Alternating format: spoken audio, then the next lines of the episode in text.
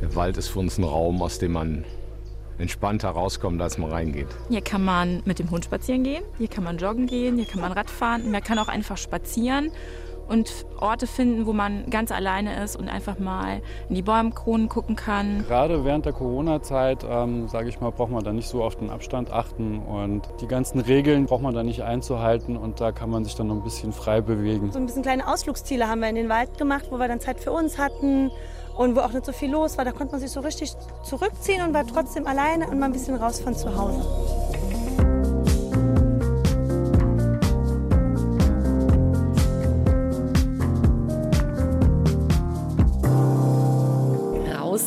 Natur, raus in den Wald. Das ist für viele die Rettung in der Corona-Pandemie.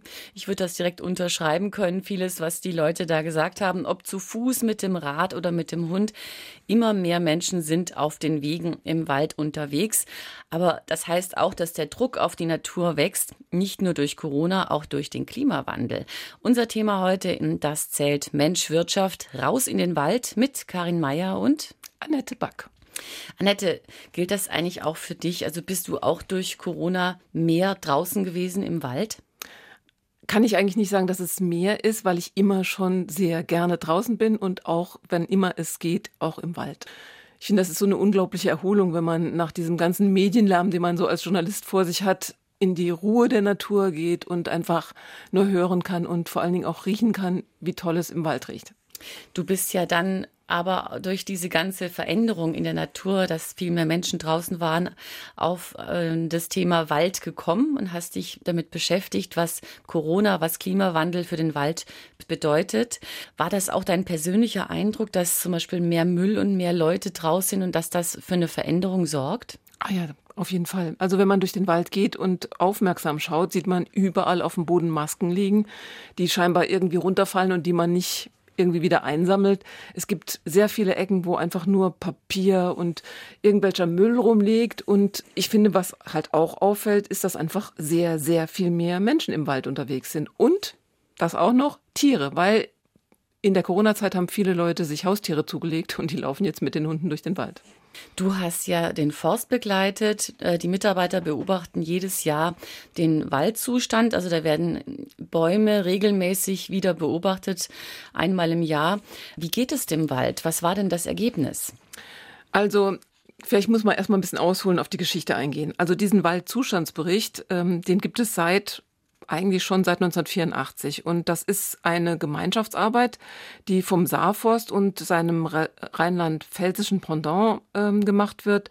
Und damals ähm, war es der saure Regen, der den Leuten große Sorgen gemacht hat, weil er nämlich zu einem flächenübergreifenden Waldsterben geführt hat. Und die Ursache dafür, für diesen sauren Regen, waren vor allem Auto- und Industrieabgase. Jetzt ist es so, dass eben auch im letzten und in diesem Jahr wieder diese Experten im Sommer immer dieselben Bäume anschauen. Egal, ob die im öffentlichen oder privaten Besitz sind. Das sind äh, fünf oder sechs Förster, die dann immer bestimmte Bäume eben sich anschauen. Und dann beginnt die eigentliche Untersuchung, weil man damit vergleichen kann, wie es im Vorjahr war. Zum Beispiel schaut man dann, sind die Blätter vergilbt, wie viel Blüten hat der Baum, hat er Früchte. Und äh, all das wird dann eben einmal im Jahr vorgestellt und zwar vom saarländischen Umweltminister Reinhard Jost. Wir hatten in den Jahren 18 bis 20 durchgehend zu lange heiße Trocken- und Dürrephasen, die den Bäumen zugesetzt haben. Am sinnbildlichsten sieht man das beim Thema Borkenkäferbefall bei den Fichten. Wir merken aber auch trotz des relativ feuchten Wetters in diesem Jahr, dass sich die Bäume davon nicht ganz schnell erholen. Also erst vor wenigen Tagen wurde der aktuelle Waldzustandsbericht veröffentlicht. Obwohl es eigentlich dieses Jahr ein recht feuchter Sommer war, hat sich der Waldzustand nicht ganz wesentlich verändert. Woran liegt's? Naja, das liegt vor allen Dingen ähm, an vielen Monokulturen. Also das heißt, da, wo der Wald nur quasi aus einer Sorte Baum besteht. Die sind halt besonders schwierig und das sind äh, im Saarland eben auch die Fichten. Also es ist insbesondere mit Blick auf die Fichte davon auszugehen, dass wir da einen ganz großen Teil der Fichte verlieren. Wir haben teilweise Totalausfälle bei der Esche und bei den Buchen ist es so, dass wir insbesondere bei Altbeständen das ein oder andere an Problem haben. noch nicht so, dass wir von Totalausfällen ausgehen, aber doch in einer Art und Weise, dass wir das genau beobachten. Es geht aber eben nicht nur darum, dass die nicht genug Wasser bekommen hätten, sondern das warme Wetter hat eben auch dazu geführt, dass sich bestimmte Schädlinge, also zum Beispiel die Borkenkäfer oder auch Buchdrucker genannt, einfach stark vermehren. Ich gehe nochmal auf die Fichten zurück, weil die sind ursprünglich aus einer Region, nämlich aus den Alpen, wo es feucht und kühl war. Und die haben auch Möglichkeiten, sich gegen die Schädlinge zu wehren, weil sie einfach Harz aus der Rinde drücken und so versuchen, den, diesen Käfer rauszuharzen. Nur, wie ich eben schon gesagt habe, die stehen halt oft in Monokulturen und das sind Flächen, die nur mit einer eben nur mit einer einzigen Baumart bepflanzt sind und da können die Käfer von einem Baum auf den anderen quasi springen. Und äh, der Umweltforscher Jochen Kubiniuk von der Universität des Saarlandes, der kennt das schon seit vielen Jahren. Monokulturen sind immer anfälliger für Klima- oder Umwelteinflüsse. Äh, dort können sich dann natürlich auch Schadkäfer zum Beispiel zu Kamalitäten dann auswachsen, wie wir es beim Borkenkäfer ja bei den Fichten im Moment sehr deutlich sehen, wo wir ja dann da vollkommen abgestorbene Bestände haben. Das ist dann der Ex Extremfall. Also ihr wart im Wald unterwegs, ich bin ja auch eine leidenschaftliche Waldläuferin. Ich finde, es gibt gar nicht so extrem viele Monokulturen. Ich nehme eigentlich wahr, dass wir eher viel Mischwald haben. Sind wir da im Saarland nicht sogar ein bisschen besser dran?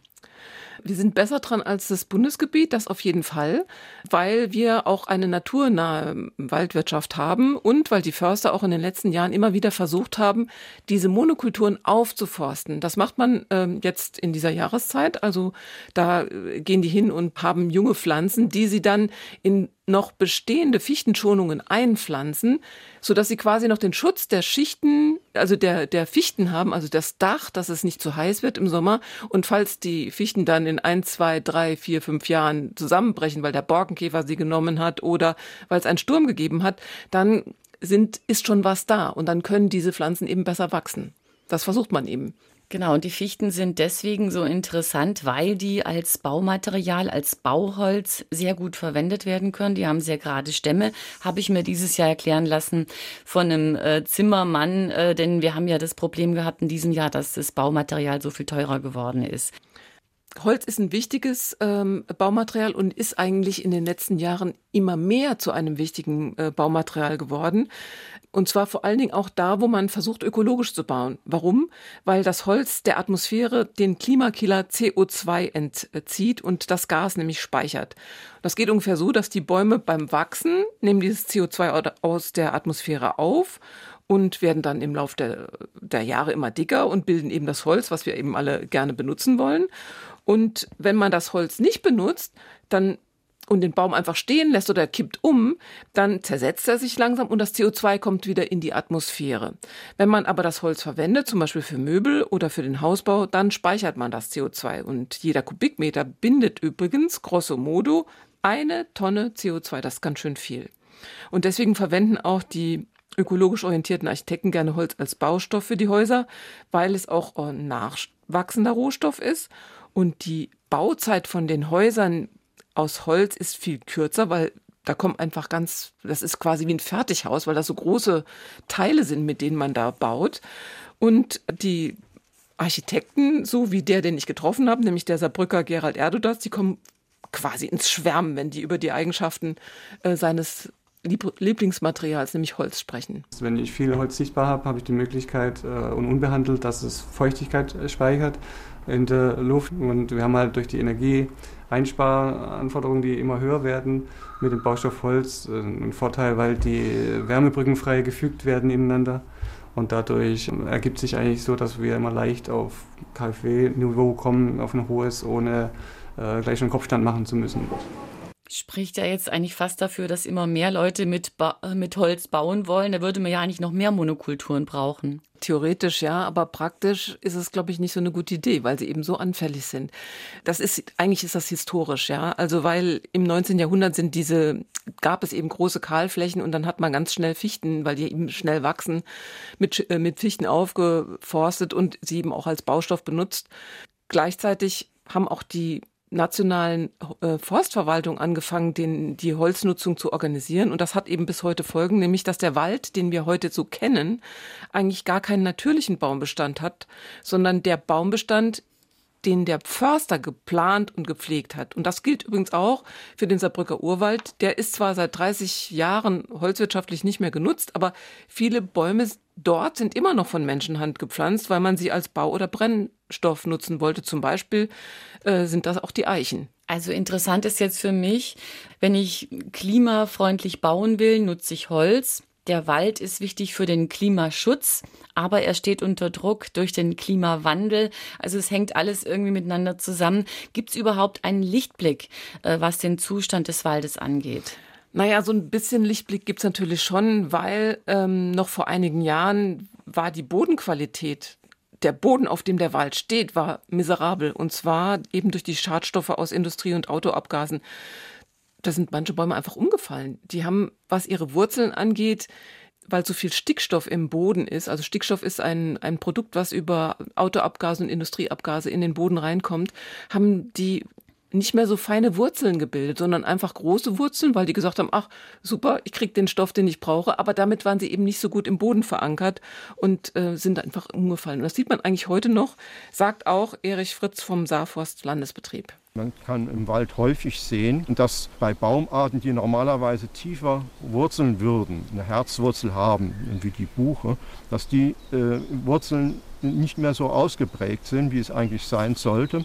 Die Wurzeln absterben und dadurch die Bäume windwurfanfälliger werden insgesamt, weil, weil die Verankerung im Boden nicht stimmt. Das Wort hat mir gut gefallen. Windwurfanfällig. Also heißt, bei Sturm fallen die Bäume leichter um. Und dagegen hat der Saarforst inzwischen einiges getan und es hat sich verbessert bei den Böden. Genau. Der Saarforst hat nämlich alle Böden da, wo es besonders betroffen, also wo der Boden besonders schlecht war, großflächig gekalkt. Das passiert auch meistens so im, in der Wintersaison. Und so lassen sich nämlich die schlechten Bodenwerte wieder verbessern. Allerdings nur für eine gewisse Zeit, denn die Schadstoffeintragung durch Verkehr und Industrieabgase gehen ja weiter. Der Wald ist also von verschiedenen Stellen unter Druck vom Klimawandel, von der Umweltverschmutzung. Aber man kann auch was für den Wald tun, zum Beispiel den Boden kalken. Wie kann man denn sicherstellen, dass wir auch in Zukunft noch Wald haben? Den wollen wir ja behalten. Also, na klar, natürlich geht es vor allem über das Aufforsten, das jetzt gerade im Herbst und im Winter stattfindet, weil jetzt, das weiß jeder Gärtner, nach Regen oder Schnee ist der Boden ideal für Neupflanzung, ist also genug ähm, äh, Wasser da. Allerdings müssen sich die Förster bei ihrer Pflanzenauswahl an den Klimawandel anpassen. Zum Beispiel nehmen sie jetzt gerne Weißtannensetzlinge.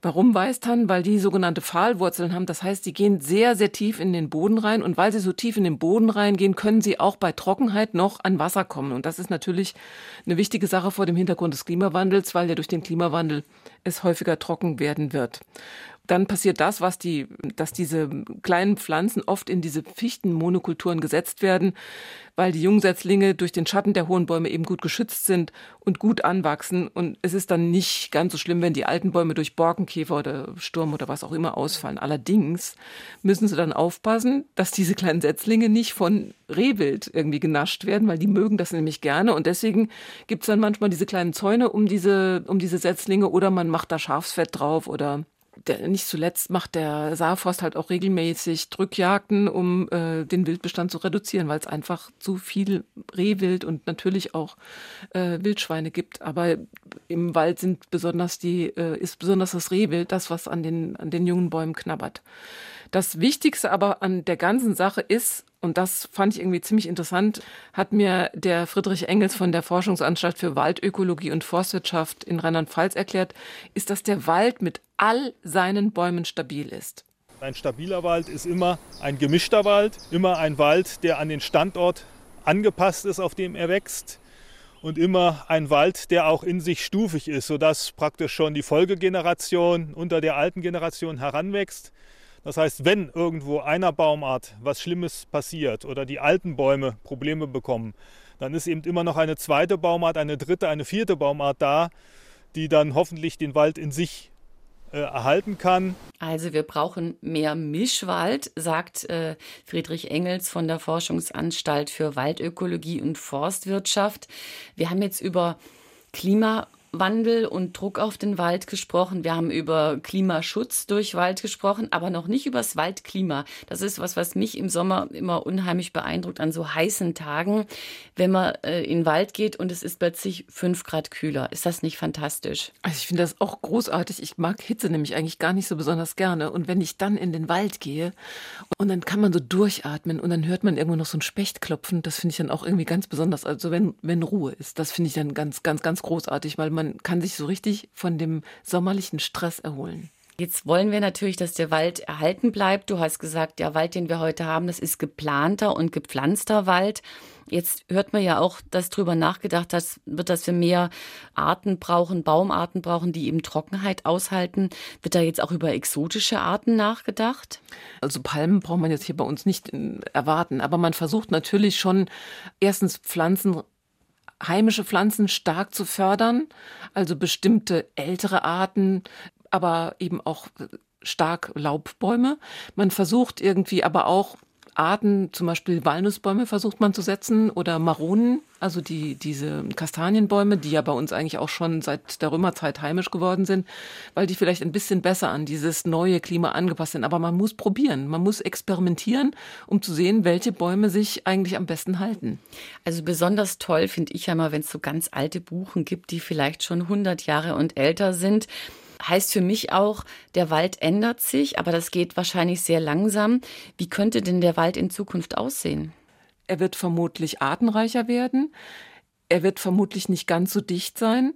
Er wird aber bleiben. Also wir werden auf jeden Fall einen Wald haben und die, die Fichte, die wird vermutlich verloren gehen. Also die werden wir fast nicht mehr sehen. Hier in, unser, in, in unserer Gegend jedenfalls. Wenn Sie überlegen, dass ein einzelner Baum zwei, drei, vierhundert Jahre alt wird, dann gehe ich mal davon aus, dass ein guter Teil der Bäume, die heute stehen, auch in 50 Jahren noch stehen werden. Aber ich vermute mal, dass wenn die Klimaszenarien so eintreffen, es trockenresistentere Arten überleben werden. Vielleicht wird der Wald auch lichter. Ich denke, dass der Wald sich gerade in den Bereichen, wo jetzt viel Fichte ist, noch deutlich verändern wird in den nächsten 50 Jahren.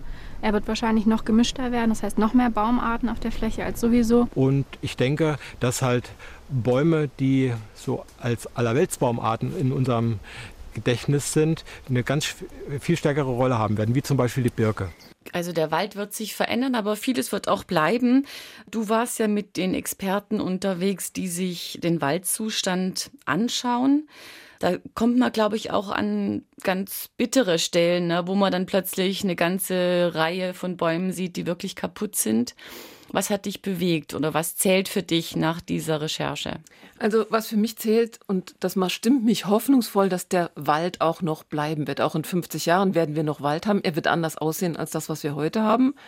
Das finde ich, also war für mich die wichtigste Nachricht. Was ich aber auch interessant gefunden habe, ist, dass man wenn man sich so mit dem Wald beschäftigt, ihn quasi kennenlernt und dann sieht, wie sich so ein Wald entwickelt und dass das eben nicht einfach so hingepflanzt wird und das war's dann, sondern da sind Tiere drin.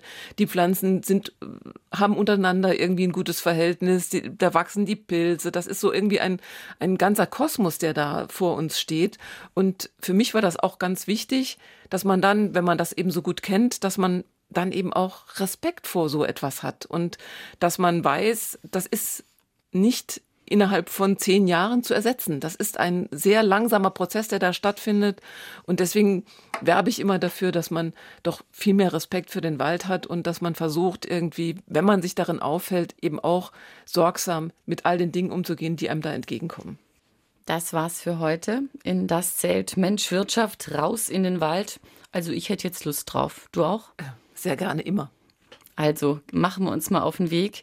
Alle Folgen von Das Zelt Mensch Wirtschaft gibt's in der SR Mediathek auf sr3.de und auf allen Podcast-Plattformen. Und wenn Sie jetzt Lust haben, noch mehr über den Wald zu hören, es gibt eine Podcast-Folge von Fragen an den Autor, in denen war der Waldexperte Peter Wohleben zu Gast. Finden Sie auch auf sr2.de und in den Podcast-Plattformen. Tschüss, bis zum nächsten Mal. Tschüss.